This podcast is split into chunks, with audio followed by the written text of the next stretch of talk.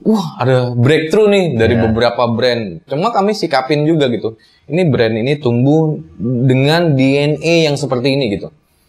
Kita bisa masuk sirkuit ini, tapi kita nggak boleh ngikutin sirkuitnya, cara gaya mainnya seperti ini. Kita jujur aja kita di online juga perform. Menurut saya cukup perform gitu ya. Iya. Dan banyak eh, teman-teman yang melihat Starcross yang ini bisa digedein lagi volumenya. Iya. Cuma saya masih ngerasa eh, ini nggak tepat nih. Eh, tetap kondisi industrinya bakal destruktif kalau seperti ini. Ya mm, cukup memprihatinkan gitu. Welcome to Swellcast, a podcast series from Swell Extended Family, where we view the youth culture from career and experience aspects of brand builders and creativepreneurs. Hosted by Danan DNA. Oke teman-teman sekalian, kita akhirnya bisa podcast lagi, ketemu lagi di Swellcast Clothing Business. Eh, saat ini kebetulan saya ini sedang di Jogja dan pasti kalau di Jogja itu ya tidak akan menyanyiakan kesempatan ketemu eh, teman lama yang memiliki brand namanya Starcross. Eh, di mana kemarin ini kebetulan baru eh, anniversary yang ke-17, 17 tahun. 17 tahun bayangin aja ya. Sekarang kita langsung aja ngobrol, nggak pakai basa-basi. Ini dia Mas Tebong. Hai, Mas Danan. Halo. Iya. Mas Emang apa kabar? Baik Mas Danan, alhamdulillah sehat. Alhamdulillah. Makin asik nih ya kayaknya di sini nih ya. Ya begitulah Nah, Mas. sekarang baru berkunjung lagi ke ini sekarang teman-teman kita ngasih tahu juga ini sekarang kita lagi di kantornya Starcross. Nama jalannya keren. Nah, Jalan Elang Jaya. Eh Jawa. Jawa, Iya, Elang Jawa. Kurang galak gimana lagi coba ya. gitu kan. Eh Mas Tebong, Ya, eh, 17 tahun nih. ya. Oke, gimana nih rasanya 17 tahun? 17 tahun ini gak main-main loh. 17 Ya. tahun. 17. ABG udah masuk ABG berarti. Kita kan? terakhir waktu itu Starcross umurnya kayaknya baru 4 tahun 5 tahun deh. Terakhir ketemu Mas. Hmm, itu Itu Oh, lama tahun berapa banget. tuh? 2009 2010 deh Iya. kayaknya. Iya, iya, iya.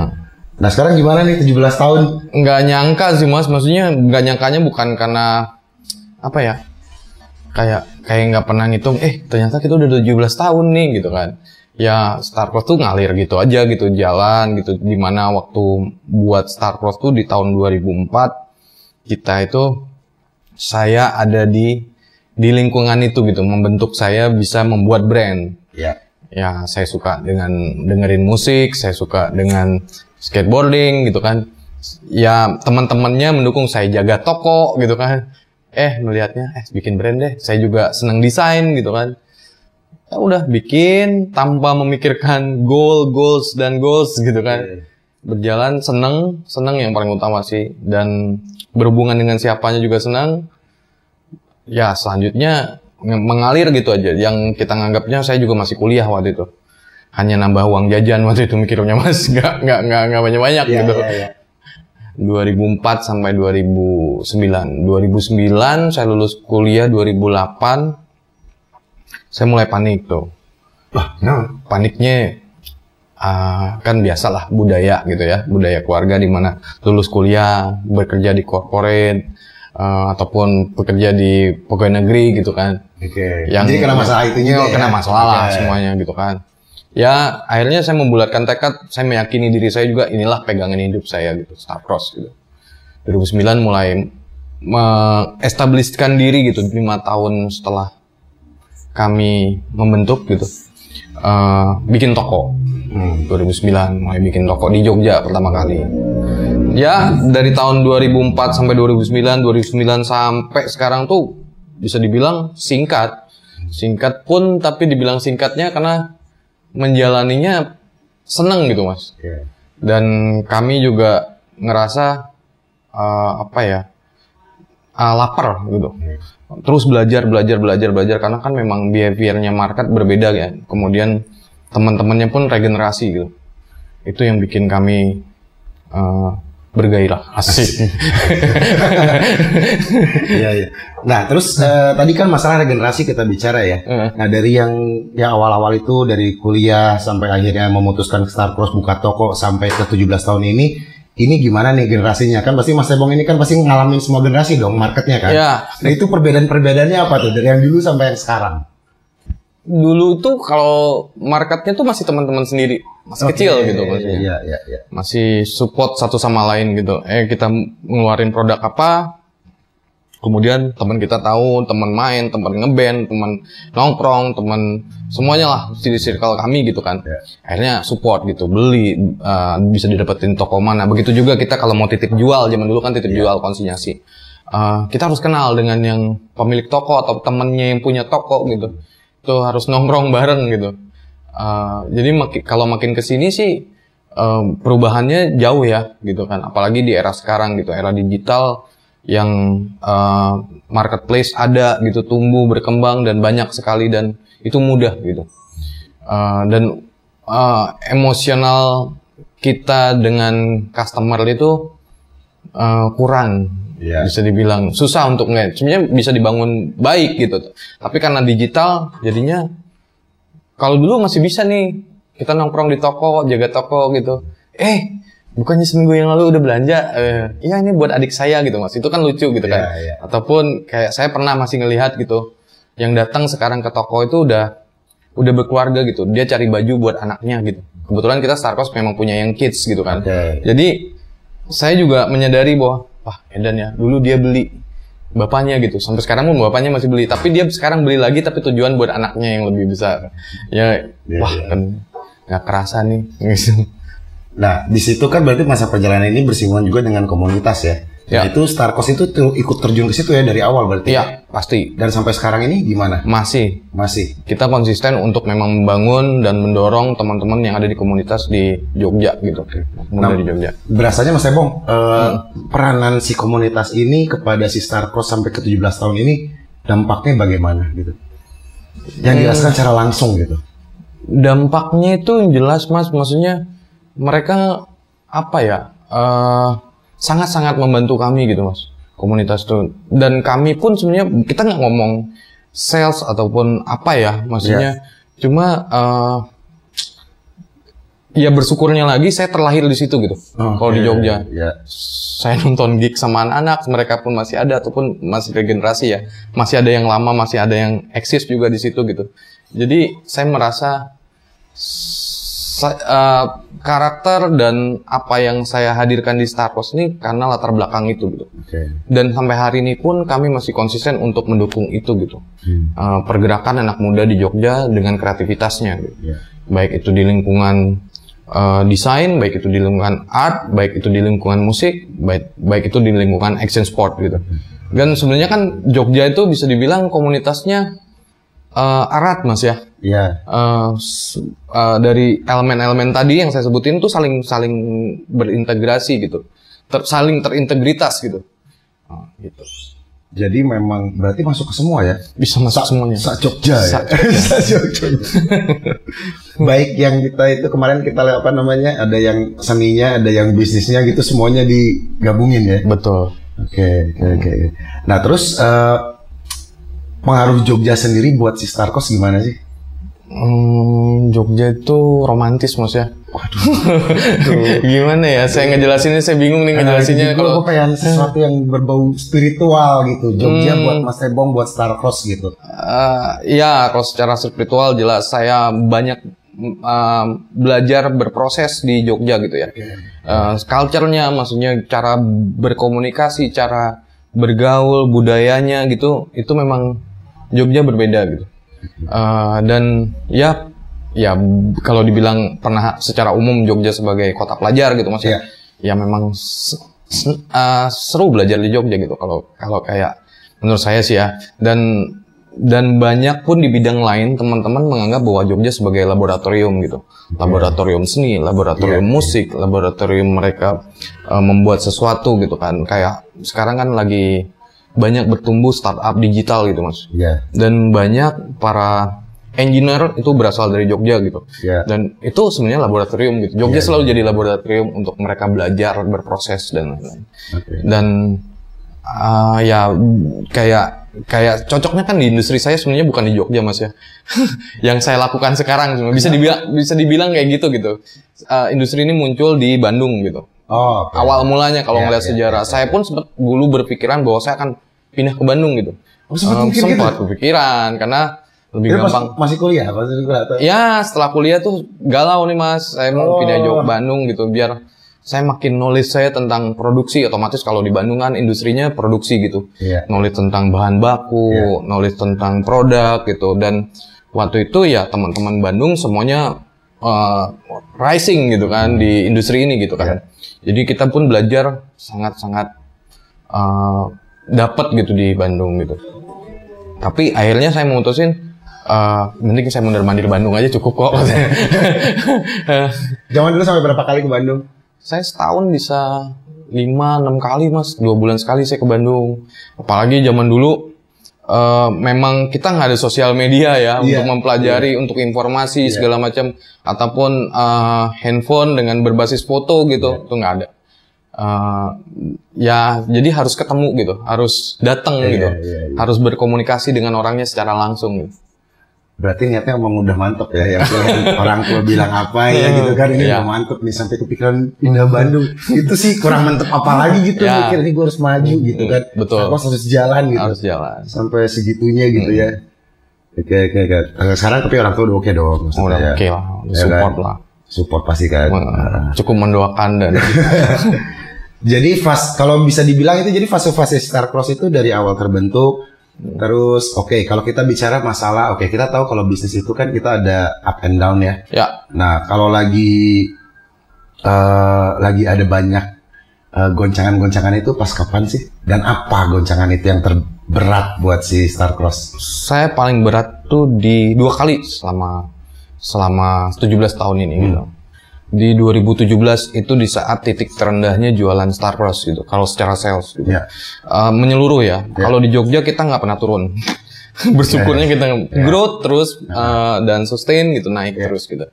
Eh, dan tapi secara general kita ngelihatnya kita penurunan gitu dan itu titik terendahnya.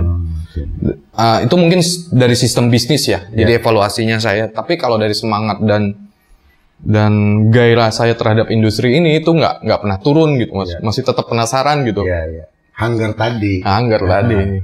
Nah, eh, terus gitu 2017 kemudian kemarin pas awal pandemik mas. Awal pandemik di 2020 bulan Maret saya nggak nyangka bahwa akan sampai di Indonesia separah itu gitu dalam artian kita semi lockdown gitu kan. Eh, ternyata toko harus tutup gitu dan orang semua nggak boleh keluar rumah. Iya. Aduh, sedangkan kami di 2017 tuh dengan secara sistem bisnis itu melihat evaluasi bahwa kita salah dengan sistem jual kita, bahwa kita dulu terlena dengan sistem jual reseller. 2017 itu. Ya, sebelum 2017. Jadi dari 2009 sampai 2017 tuh kita tumbuh dengan reseller gitu. 2009 sampai 2015 gitu.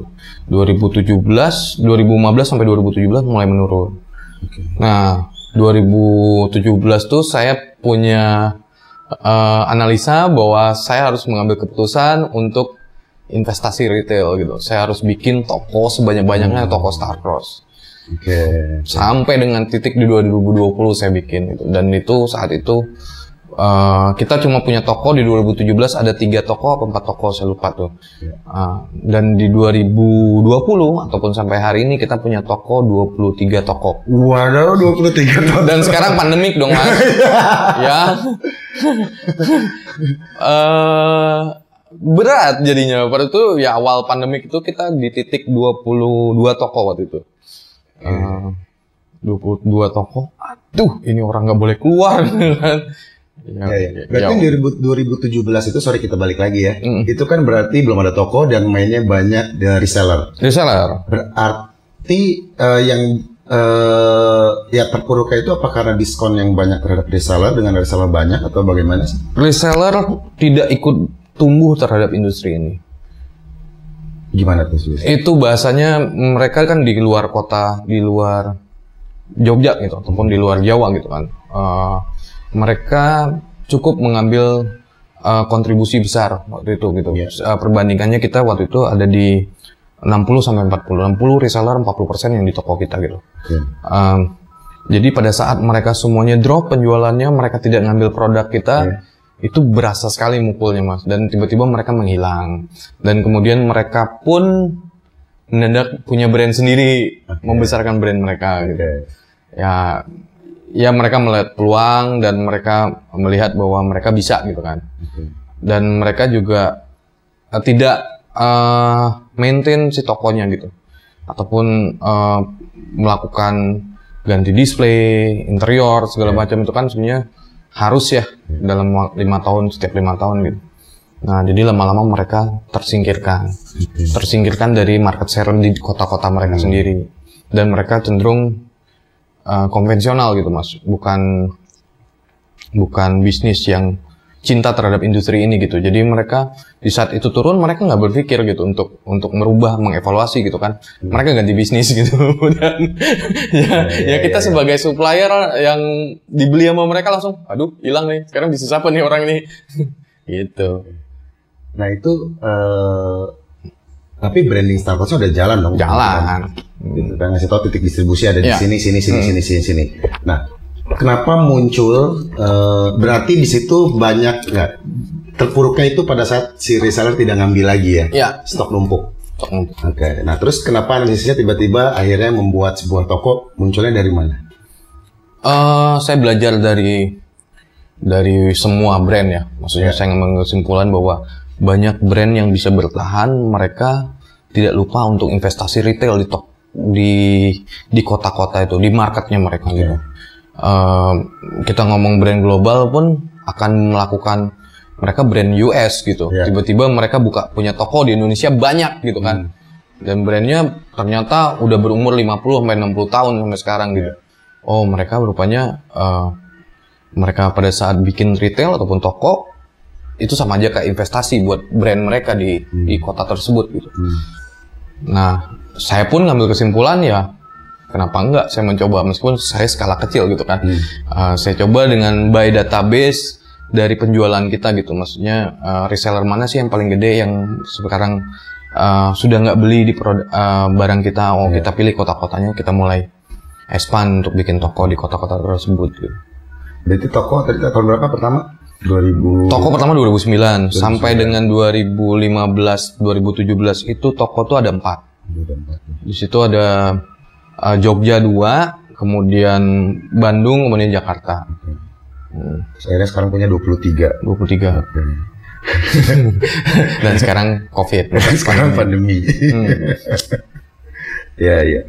Nah, terus eh, akhirnya begitu punya toko, otomatis reseller turun ya. Ya, Nah, terus dengan era menghadapi online ini gimana, Mas Teguh?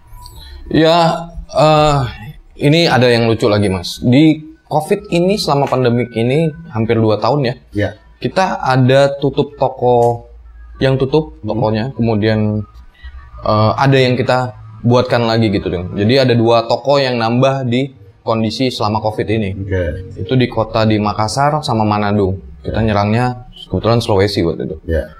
Dan ya kata orang kok selama covid ini udah jelas dong digital, kenapa bikin toko lagi Iya. gitu kan? Betul. Eh, saya ngerasa bahwa eh, brand ini bisa dibawa ke kota-kota tersebut dengan dengan data demand tadi gitu kan. Iya. Itu pasti gitu kan. Tapi ada misi yang mau saya sampaikan di sini bahwa apa yang terjadi di Jogja dengan kami maintain teman-teman komunitas itu akan terjadi di kota-kota di berikutnya yang ada star cross-nya gitu. Oke. Uh, jadi uh, aktivasinya kan sama gitu mas. Kita akan dekat dengan komunitas yang ada di Samarinda, komunitas musiknya, komunitas skate-nya, komunitas anak muda yang kreatifnya di sana. Harapannya seperti itu gitu. Kita ngelihat Manado kita belum punya. Kita coba deh buka toko di Manado gitu kan. Dan kita uh, rangkul nih teman-teman kebutuhannya apa, kita bisa support gitu. Itu juga mimpi kami gitu untuk membuat toko di beberapa kota di Indonesia gitu. Berarti memang template Jogja dibawa ke kota lain. Ya, dengan gaya yang sama dengan eh, apa namanya pendekatan komunitas yang sama Ya. karena di Jogja Ya. kita berhasil dengan bareng-bareng dengan komunitas dan di kota lain memang coba seperti itu Ya. gitu. Oke. Kalau di Manado, eh Manado itu banyak dance deh apa sih namanya? banyak tapi di Manado itu dance. Ya. Jadi eh, kalau untuk Sulawesi toko kita yang belum ada tuh di Gorontalo mas. Gorontalo. Eh, kalau Manado, Kendari, Palu, Makassar ada. Makassar aja kita sampai tiga gitu Wah, gila tiga. Semua dicegatin Hmm, orang-orang mau ke mana? Ih, Star Coast, Star Coast, Star Coast. gitu ya. Oke. Tapi kalau nah masalah sekarang eh, untuk online sendiri di co- COVID ini dengan si eh, retail itu perbandingannya gimana sih? Eh, 50 sampai 60. Jadi hampir sama perbandingannya sekarang. Hampir sama ya. Dan itu yang menyelamatkan adalah luar Jawa. Toko-toko offline yang di luar Jawa gitu. Toko-toko offline yang di luar Jawa untuk retailnya Untuk ya. retailnya. Oke. Karena kondisi di Jawa bisa saya akui bahwa itu lagi turun-turunnya. Kondisi sekarang. Dan mungkin kalau dianalisa secara behavior juga, tapi saya yakin juga di luar Jawa juga udah udah eh, apa namanya? Udah latah dengan eh, online gitu transaksinya. Gitu kan. Karena kan banyak banyak ibaratnya di marketplace ini banyak bebas ongkir atau apa. Jadi Ya. akhirnya kan yang luar luar pulau pun dia bisa memilih mungkin variannya lebih banyak kalau Ya. di online. Nah itu ada sistem nggak? Barangnya ditukar atau memang di online eksklusif online atau di retail luar Jawa? Ada sih skemanya gitu dari Ada kita. seperti itu ya. Ah, kita maksudnya dari segi produk ah, ada produk yang di di offline tuh tidak ada di online. Oke. Dan ada barang yang diskon di online itu nggak ah, memang di offline nggak ada. Oke. Ah, karena memang kita anggap barang itu sebenarnya ah, barang reisu lagi gitu. Hmm. Oke, oke, oke. Nah terus eh, di Makassar ada tiga ya berarti ya? Ya. Kok kepikiran tiga sih? Apa emang bagus pasar Makassar? Makassar memang bagus sih, tapi memang secara prestasi asik. Secara achievement?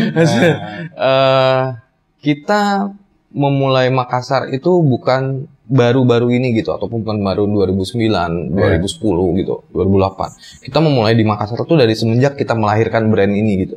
Jadi investasi brandnya itu udah terjadi di, di Makassar Oke. gitu.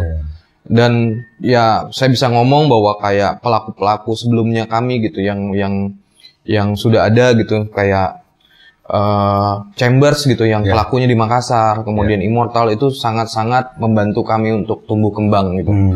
Kayak eh, Jogja gitu sebelum kami punya toko ada Slackers, ada Mailbox, ada whatever itu pelaku-pelakunya yang sekarang sudah bisa dibilang sudah nggak ada gitu kan. Di Bandung mungkin ada Anonim gitu kan yang sekarang juga udah nggak ada. Ya. Industri ini bisa tumbuh berkembang kan kita jangan lupa terhadap apa yang udah dibangun pendahulunya gitu kan. Makanya kayak saya ngomong Makassar kok bisa gede, ya kita startingnya udah dari dulu kok seedingnya gitu kan. Iya. Sekarang ya sudah pada saat kami memang mau tumbuh kembang sendiri, akhirnya kami bikin toko sendiri gitu mas. Itu jarak berapa lama? Bisa sampai tiga? Awalnya satu, awalnya satu tuh baru di tahun 2017 kayaknya Iya. mas. Kemudian sampai tiga tuh cukup dengan 2000 sampai tiga tahun gitu mas. Setahun satu Soalnya ini agak agak agak gila ya maksudnya. untuk satu kota setahun satu. Iya.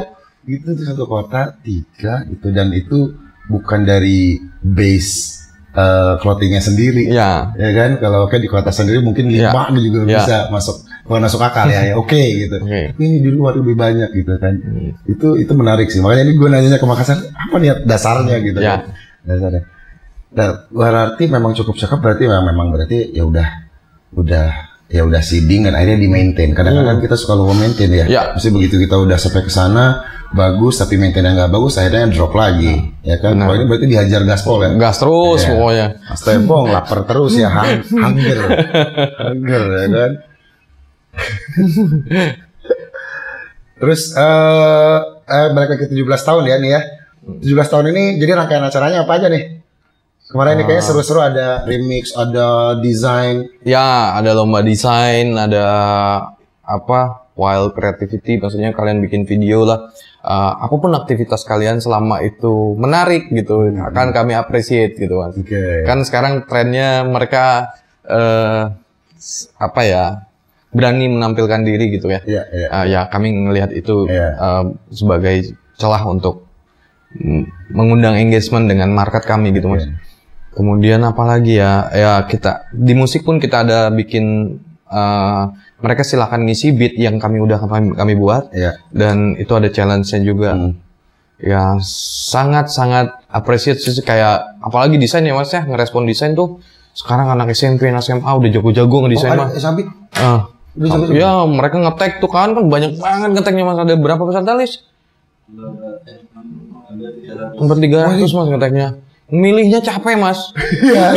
Tapi harus dipilih gitu Iya, kan, karena dipilih. memang Satu lagi. Oh, satu lagi apa maksudnya ya? Begitu juga video uh, wild creativity ya.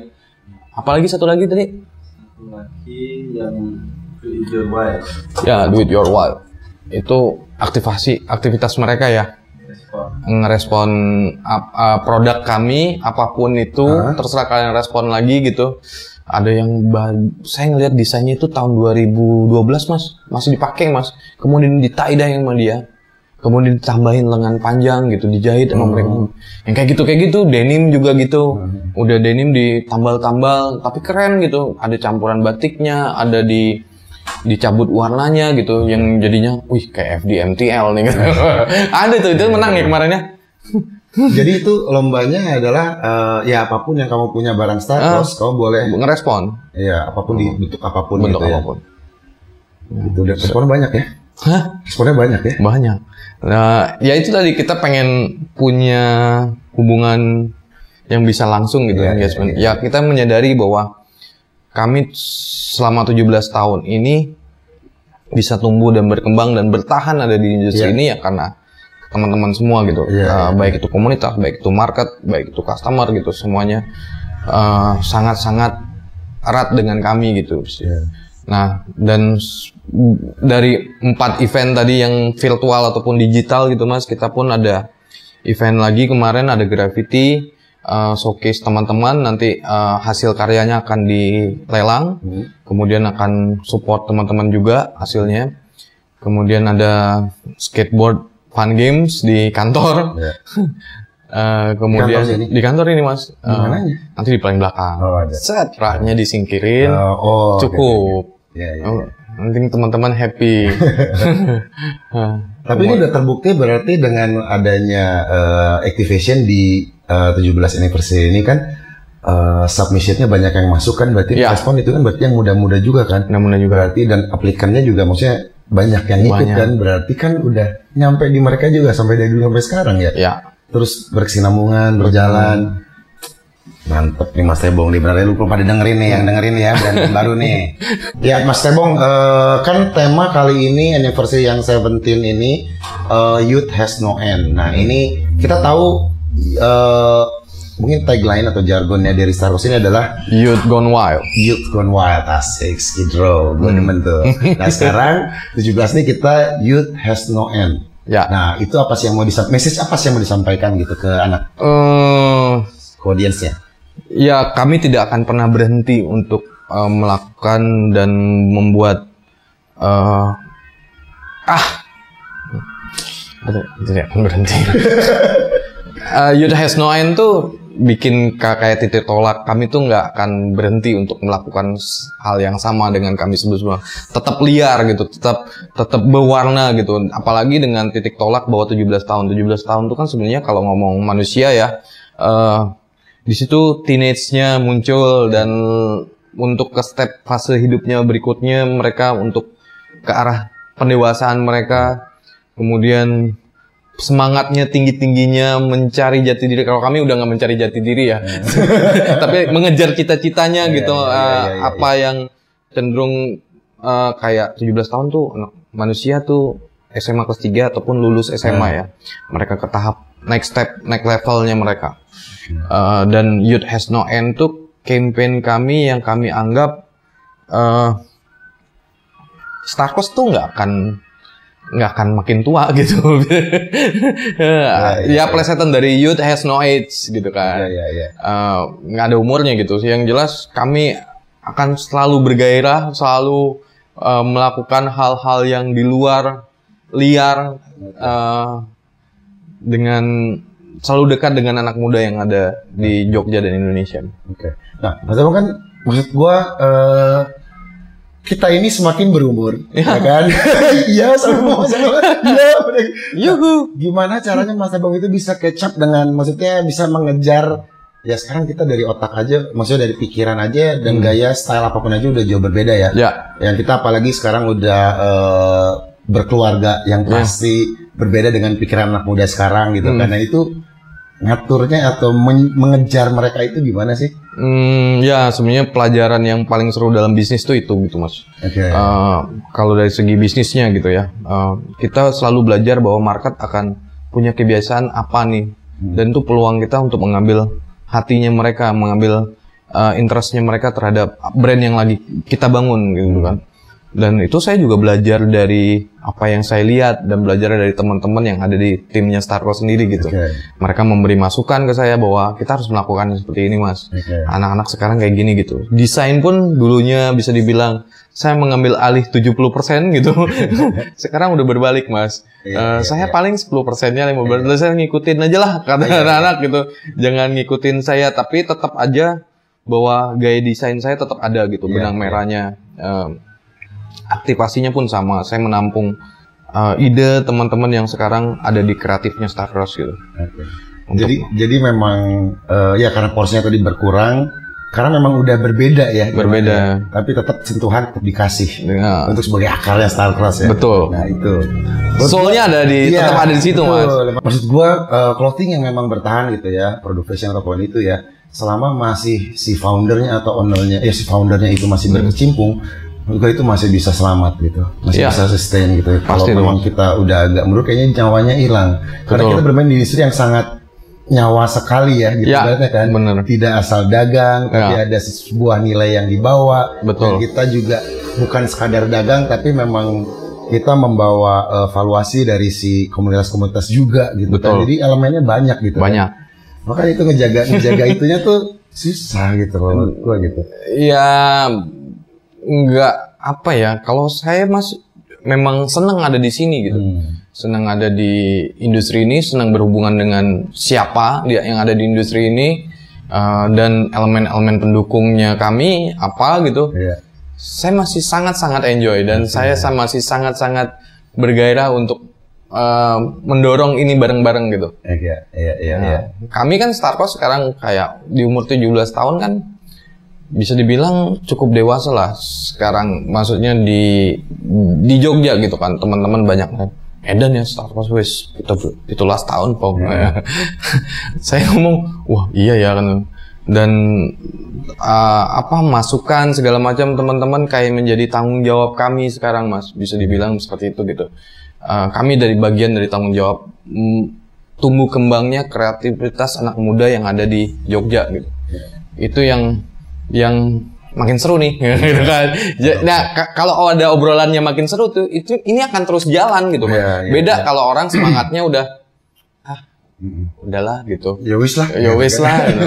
kalau masih makin seru wah challenge mas iya, Ya. benar, benar, benar. dan akan kita targetin untuk achieve achievement yang goal goals yang akan kita bangun bareng-bareng ini gitu Oke, oke. Itu Ya jadi itu itu ya bisa dibilang berarti itu salah satu kunci biar sustain itu sampai Ya. 17 tahun ini dan sampai ke depannya nanti ya. Amin. Sampai regenerasi seperti itu. Nah, eh kita ngomongin tren marketplace ya sedikit ya kan. oke nah, eh, ya karena pandemi ini eh, banyak akhirnya eh, teman-teman yang memang eh, following the game. Following the game ini maksudnya adalah dengan si harga coret yang muncul di marketplace marketplace. Nah, eh, apakah si Star Cross ini gitu mengikuti game itu atau bagaimana ada kebijakan-kebijakan sendiri terhadap si tren ini? Itu di mana tadi gue dengar kan eh, sellingnya 50-50 ya? ya Ah, gitu. Seperti itu. eh saya cerita dulu mas jadi dengan Starcross dari tahun 2004 Hmm. eh, kita tuh udah ngelewatin fase samudra macem-macem Iya. Cara berjualan gitu kan. Eh, eh, dari zamannya kita nggak punya toko kita konsinyasi dengan titik distribusi yang 20 sampai 30 titik Eh, kita main tuh. Kita ada di situ tuh. Iya. kita ngikutin maksudnya kita nggak kenal kita kirim barang berkarung-karung kita ngikutin. nggak kenal kan? Cuma intinya lewat teman. Oke. teman ngomong ini ada toko di Pekanbaru gitu. Iya. siapa nih? Ini. Nah. Aku boleh titip nggak coba kamu bawa sampel kalau kamu pulang Pekanbaru oke diterima oke bang kirim Nah. yang yang trustnya di atas trust biasanya gitu. iya. Yang penting barang saya terkirim nih ke Pekanbaru gitu, ataupun di kota-kota lain selalu seperti itu. Iya. Kita ada di situ, sirkuit itu kita pernah ngelaluin Iya. gitu. Eh, ya cukup perform kita di situ gitu kan. Kemudian eh, eh, apa kemudian di reseller, reseller yang di mana bayar berdatangan kita nggak tahu kota mana gitu. Bone eh, Parepare Timika Manokwari gitu mas. Wow ini ada ya ternyata. Kita nggak usah ngomong kalau kayak eh, Kebumen Purwokerto itu pasti ada gitu di eh, jelas ada di depan kita gitu kan. Oh yang kayak gitu ah, terus bayarnya mundur. Kita ada di situ juga. Ah. Iya, iya. Jadi itu. samudra itu ada. Samudra ini, samudra itu kemudian pada saat kita uh, exhibition dulu kan ada exhibition yang Iya. Kickfest, The Parade, Jacklot gitu. Kita pun ada di sirkuit itu dulu. Dan kita cukup jadi penampil yang baik kok di situ gitu kan. Nah, di sisi itu kita ngelihatnya kita terus melakukan mana yang yang yang bisa kita bilang memberi kontribusi buat kami tumbuh gitu kan kita ikutin terus pokoknya sampai di titik kita punya toko banyak pun kita mencoba gitu Iya.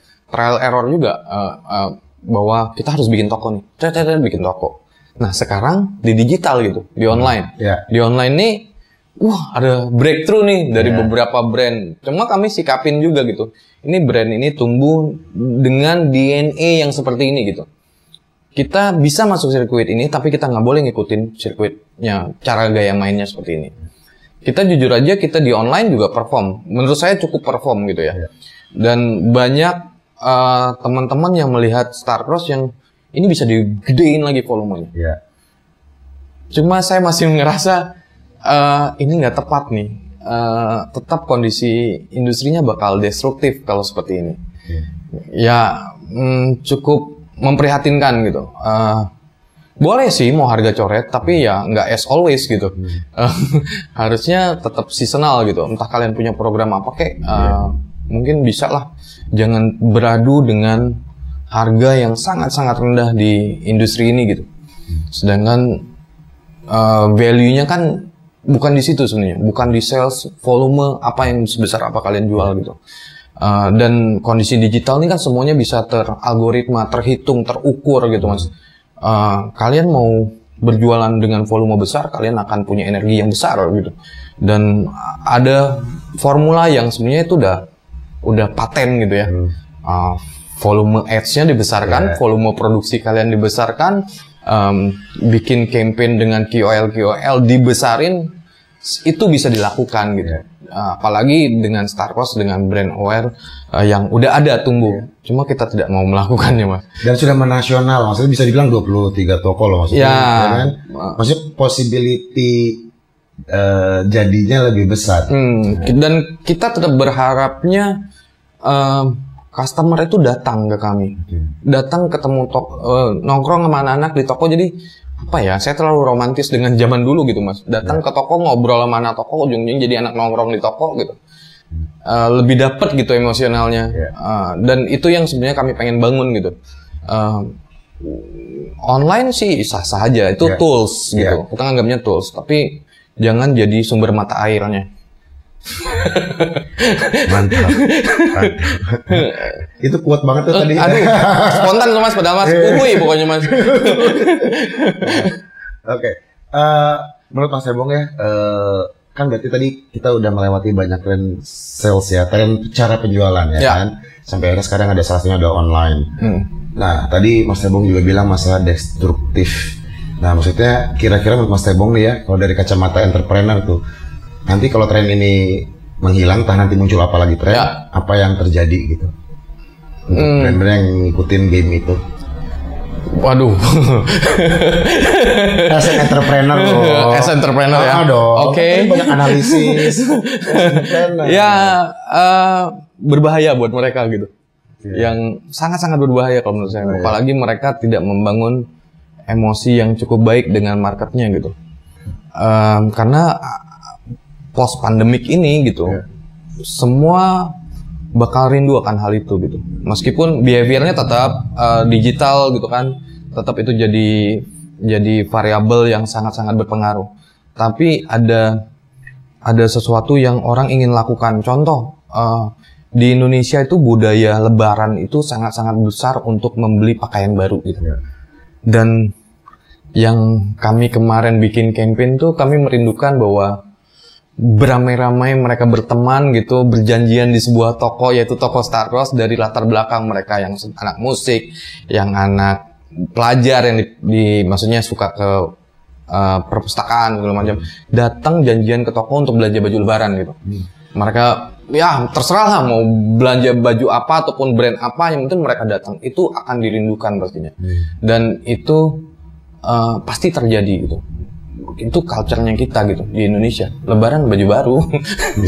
Eh, ya kita nggak ngomong lebaran maksudnya tapi eh, lebaran pasti gitu kan tapi yang momen-momen tertentu pun pada saat kayak kami aktif dengan melakukan kegiatan di toko gitu ya Eh, setahun pasti ada kita bikin event gitu Eh, event yang yang mengumpulkan banyak orang untuk menjadi perhatian gitu dan itu udah pasti mereka akan melihat traffic eh, orang yang datang ke toko, kemudian mampir ke toko kami lihat produk kami. Itu pasti akan dirindukan mas gitu. Dan post pandemik itu itu pasti terjadi gitu. Eh, Eh, Mas Ebong nih, eh, COVID ini tahun depan gimana? Hmm, saya ber berforecast meramal. Kayaknya sih membaik di puasa tahun depan. Puasa tahun depan, Ah. 2022 ya. Dan pasca Lebaran itu udah udah baik semuanya. Oke. sebenarnya ya saya nggak mau ngomong dalam tentang pandemik ini kenapa bisa panjang gitu kan Iya, iya, iya. hampir ya kalau ngomong data ada yang ngomong vaksin udah Iya. Indonesia udah 50% ataupun 30% saya kurang paham gitu Hmm. Tapi yang, yang jelas sih selama tidak ada PPKM mah eh, bergerak gitu industri Iya. ini Dan sekarang udah menunjukkan progres yang baik lah ya. ya Ah, kan, sekarang gitu. yang baik Jadi memang ancang-ancang retail lagi nih ya. kan? Ancang-ancang retail Ah, lagi. Gitu ya, ya, ya, ya. Soalnya memang iya sih, nggak tahu yang lihat si tren harga coret ini cukup ngeri sih. Gue juga nggak tahu. yang dampak. kasihan Iya. adik-adik kita gitu mas kalau saya ngomong makanya saya ngomong destruktif tadi Hmm. sebenarnya eh, adik-adik kita yang mau mulai mereka nggak mungkin modalnya gede mas Hmm. kalau modal modal gede ya satu dari se- sejuta orang yang bikin usaha di clothing line ini gitu kan tapi yang modal kecil gitu udah nggak akan bisa mas karena mereka tampil di samudra marketplace tadi tuh udah harganya udah segitu mereka produksi quantity kecil mereka nggak mungkin dapat produksi harga yang baik gitu yang seperti raksasa-raksasa yang hebat di marketplace gitu kan Volumenya gede semua. volumenya gede semua itu gain middle dinaikin semuanya bass dinaikin Iya, iya, iya, iya, iya. Eh, kasihan mereka yang mau mulai mas. Kalau kayak kami kan kami merasa kayak saya modal start cost 500 ribu benar-benar dari gaji saya dari Triggers waktu itu. Dari gaji Triggers saya bikin brand gitu. Udah slow aja gitu. Seneng gitu kan. Yang baru-baru ini udah nggak akan bisa mas. Produksi selusin tuh udah HPP berapa? Nggak, mereka mau tampil gitu di marketplace tuh, bah dia jual kaos harga retailnya 170 gitu kan. Tampil mau coret produksinya aja udah berapa? Dan dua lusin. hmm. Iya, iya, iya. Nah, terus Mas Debong untuk yang Jogja terutama nih ya. Kan tadi kita udah bicara komunitas. Nah, kalau untuk si brand clothingnya sendiri gitu. Di Jogja ini udah terjadi regenerasi. Ada banyak. Hmm. Berarti di dalam asuhan Mas. Enggak, enggak. Enggak. Teman-teman banyak yang muncul, cuma banyak juga yang bergeser gitu. Oke. Ah, ah, di Jogja, ya kayak tadi saya belum selesai ya ngomong apa aja sih eh, kegiatan yang dilakukan oleh 17 tahunnya Star Cross. Saya baru ngomong yang virtual, Ah, graffiti, skateboarding, kemudian Masih ada lagi ya? Masih ada lagi sebenarnya yang kita simpen baik-baik. Oh. Bocorin nggak nih mas? Brandnya jangan dibocorin ya. Oh, boleh. Boleh, boleh ya. Boleh. boleh. Oh iya, iya, Eh, mas iya. kan udah tak bisikin. Oh iya iya iya, oke, iya, iya. Oh itu cukup penting karena momen momen ini ya. Momen Iya, itu iya, iya. eh, sebenarnya campaign terbesarnya adalah yaitu tadi kami bersama-sama di industri ini tumbuh kembang bareng gitu. Dan saya nganggap bahwa teman-teman ini yang kita kolaborasi jadi eh, Starcos akan melakukan kolaborasi dengan brand yang sama ada di industri ini gitu. Dan sebelumnya belum pernah kami lakukan gitu. Sebelumnya kami melakukannya dengan brand-brand yang besar corporate yang brand makanan eh, kayak Indomie, kemudian orang tua, kemudian Oli top one.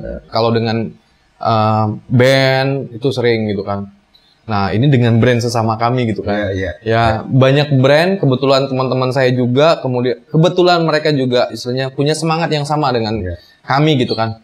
Eh, semangatnya ya masih berbicara dengan komunitas, kreativitas anak muda, eh, masih eh, memaintain industri ini dengan dengan identitasnya yang terdahulu gitu. Iya. Eh, dan salah satunya ada dua brand yang saya kita ajak brand anak muda di sini. New wave lah Iya. di industri ini gitu Iya. kan. Ya satu Jakarta, satunya lagi Jogja. Udah. Oh, kan kita bocorin, bocorin nggak nih? ada 9 brand yang kita ajakin. 9 brand ya? 9 brand dan itu akan rilis di minggu depan. Eh minggu depan. Berarti bareng dong rilis ini. Iya. di bulan ini. Oh, bulan ini oke. Jadi setiap minggu kita akan rilis kolaborasi kami dengan brand banyak yang ada di Oke. Indonesia. Dengerin ya, harus dapat tuh. Ini jarang bukan jarang-jarang baru pertama kali collab dengan brand yang memang eh, punya nilai atau perjuangan yang sama dengan Star Cross nih. Gitu. Dan 9 loh brandnya. Jawa dan Bali. Iya. Nah, eh, kenapa bukan baru kepikiran ya maksudnya? Kenapa baru dilakukan sekarang untuk kolaborasi dengan brand sesama sesama teman lah kita bilang ya, Ya. sama teman sama teman seperjuangan gitu kan? Sementara eh, teman-teman itu udah melakukan yang dari tahun lalu, Udah tahun beberapa tahun gitu. sebelumnya. Ada pertimbangan khusus nggak untuk Star Cross? Nggak ada sih. Ini pas saja momennya di mana apalagi kita lagi meng- melihat industri ini memang banyak bergeser mas ya. Ini pas sih untuk jadi triggers gitu bahwa kami harus tampil untuk membicarakan hal ini gitu. Membicarakan bahwa identitas clothing line independen tuh harusnya seperti ini. Bisnis clothing itu nggak melulu berapa kalian terjual terjual gitu. Eh, dan seberapa exposure besarnya kalian di di dunia maya gitu Eh, dengan strategi dan cara kalian gitu. Eh, ada nilai di balik itu yang banyak dilakukan oleh brand-brand yang yang ada di sekitaran kita gitu. Dan campaign tentang membeli produk lokal tuh memang itu terjadi dengan dengan sekarang ini gitu kan dan itu sebenarnya udah dilakukan sebelum-sebelumnya dan impactnya pun banyak untuk di lingkungan mereka gitu. Jadi saya pengen ada program edukasinya gitu mas Iya, bahwa iya. s- seharusnya clothing independent ataupun bisnis clothing line ini harus berbicara uh, nilai-nilai yang yang kami bawa gitu Ya. dan sebenarnya banyak di Indonesia gitu yang Iya. yang masih melakukan hal itu gitu Bandung Jakarta ya. Malang Bali gitu Dan menyuarakan itu harus bareng-bareng. harus biar bareng-bareng gaungnya juga kerasa. betul ya kan gitu. Eh, dan Jadi yang apa ya kata ya, gue kayak industri ini tuh kita yang jalanin ini adalah sebenarnya kita bukan apa ya namanya eh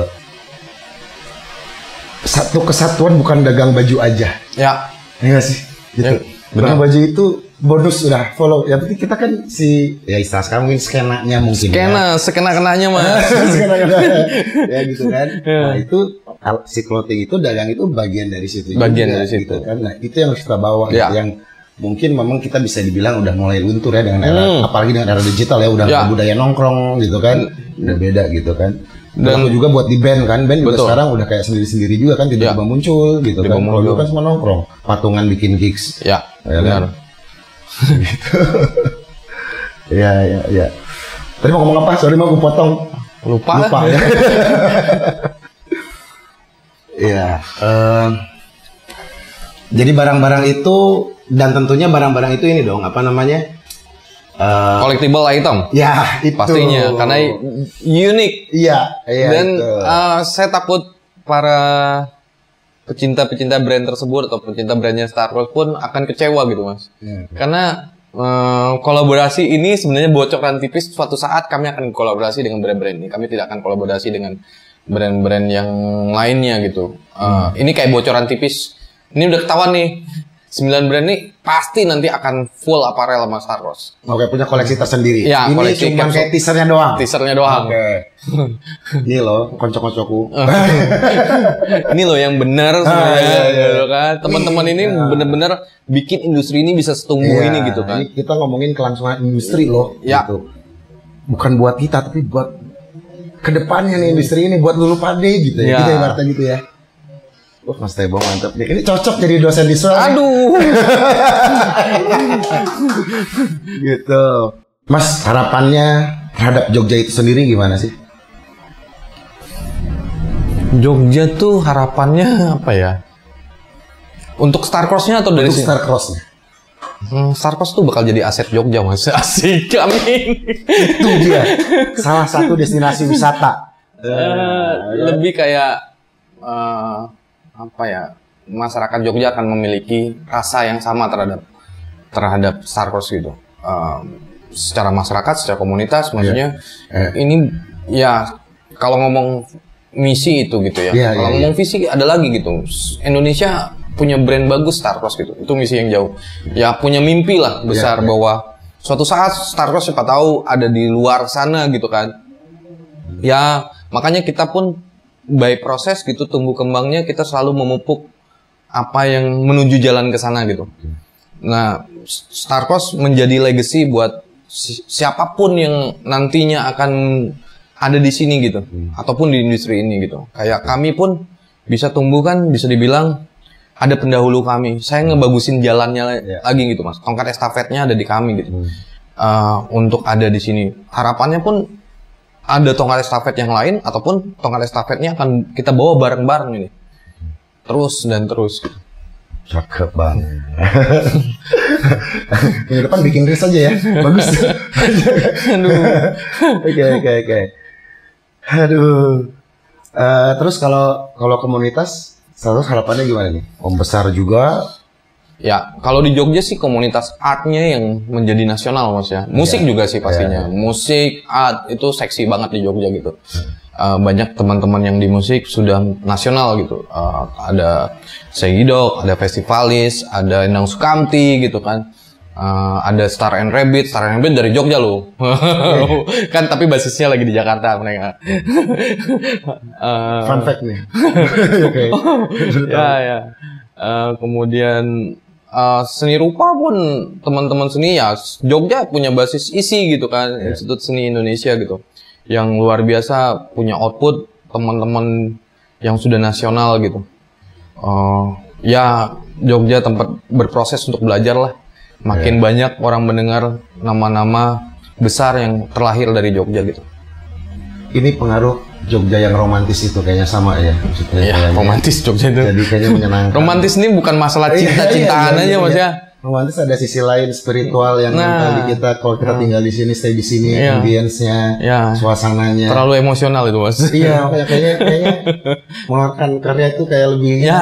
gitu ya. Gitu. Gitu yang nggak bisa didapat di kota lain gitu. kan? ya mungkin teman-teman di kota lain juga sama merasakan kotanya seperti itu gitu ya kayak kemarin aja kami ngomong eh kita ngorek nih. Kemarin kita baru ngeluarin Yogyakarta Finest City mas. Oke. Nah, itu kan sempat ya sebenarnya kita punya eh, campaign itu sebenarnya harapannya eh, teman-teman yang lain pun melakukan hal yang sama gitu kan. Mereka bisa ngomong finest nih kota kalian tapi kalian harus memberi impact ke lingkungan sekitar kalian. Kita kalian bisa dibikin rumusan bahwa itu finest. Nah yang kayak gitu. Iya, iya. Dan itu cukup mengalir gitu ke teman-teman yang lain melakukan eh, kegiatan charity pada saat awal mula ppkm gitu. Keren sih. Ya maksudnya kalau kota lain juga akan masalah. Ya, nggak kan masalah kita juga nggak ada paten-patenan. Iya, iya. Nah, terus sekarang eh, setelah 23 toko, kita sekarang ya berdasarkan forecasting prediksi eh, suhu Rebong ini buat ta- pa- tahun depan nih udah retail udah mulai jalan lagi. Ya. Nah, terus sekarang apalagi nih eh, yang pengen diraih oleh si Star Post gitu. Diraihnya banyak mas, maksudnya banyak mimpi-mimpi yang belum tercapai. Sebut Eh, ya, yang edan gitu. Maksudnya apa ya? Ya gue nggak tahu ya. Apakah tiba-tiba apa teh? ya kayak sekarang kita, gitu. ya kalau itu jelas gitu kan. Mimpi paling besarnya adalah kita akan expand ke di luar Indonesia gitu. Ya. Sebenarnya tawaran itu sudah banyak gitu mas. Maksudnya kayak Malaysia, Singapura yang dekat, Jepang gitu sempat ada gitu yang banyak. Cuma dari kitanya pun belum siap sebenarnya. Uh, Saya lebih pengen matang gitu mas untuk melakukan hal itu gitu. Uh, lebih baik saya menguasai pasar lokal dulu ataupun ya aslinya berbunyi lah di lokal gitu bahwa di Indonesia ada brand keren namanya Star Wars gitu. yang yang bener-bener ya tadi mimpinya salah satunya kita jadi aset kota kami gitu yang masyarakat merasa memiliki bahwa Star Wars tuh dari Jogja loh gitu. Uh, Ya. uh, dan jadi kebanggaan mereka gitu. Ya. Dan kemudian Star Wars California mungkin ya seperti itulah mimpinya dan kita akan berkolaborasi terus dengan brand-brand eh, internasional mungkin ya yang yang bisa head to head dengan kami. Oke Mas Ebo ini terakhir ya. Maksudnya ada pesan-pesan nggak nih buat para eh, pebisnis industri ini yang baru mulai atau yang sedang jalan, yang sedang pusing itu apa sih gitu. Mas ini jangannya pasti dari yang udah berjalan 17 tahun ini pasti akan berguna. Lagian tadi kalau pada ngedengar juga kan pasti pada dapat daging semua itu mereka semua gitu loh. daging. Gitu. Hari daging. ya ya ya, semoga bermanfaat ya hari ini ya. Bermanfaat, bermanfaat. bermanfaat, amin. Ya eh, apa ya? Setelah saya mengalami 17 tahun ini konsistensi itu itu pasti ada hasilnya gitu. Apa pun yang kita lakukan selama itu konsisten dan kalian cintai itu pasti ada buahnya gitu. Dan jangan pernah menyerah terhadap apa yang kalian lakukan apalagi eh, bisnis apa pun ya. Eh, buatlah mimpi-mimpi terus dan jalani itu. Mantap. Tapi itu semua tercermin dari obrolan dari kita sebelumnya tuh. Akhirnya begini. Kalau lihat tadi tercermin Oh, tuh langsung menyimpulkan ya? Iya. Dapat ya? Enggak, Ini benar, spontan loh mas, uhuy Iya, loh. Tapi tercermin dari obrolan sebelumnya, benar mantap. Oh tadi mimpi-mimpinya, Ya. apa pun yang nanti gue bisa bantu, gue akan bantu. Ya, Makasih banyak Mas Danan, sukses buat Swellcast-nya. Mantap. Terima kasih. Ya, jumpa Ya. lagi Mas Ebong ya. Pasti, wajib. Terima kasih. Sun. Swellcast.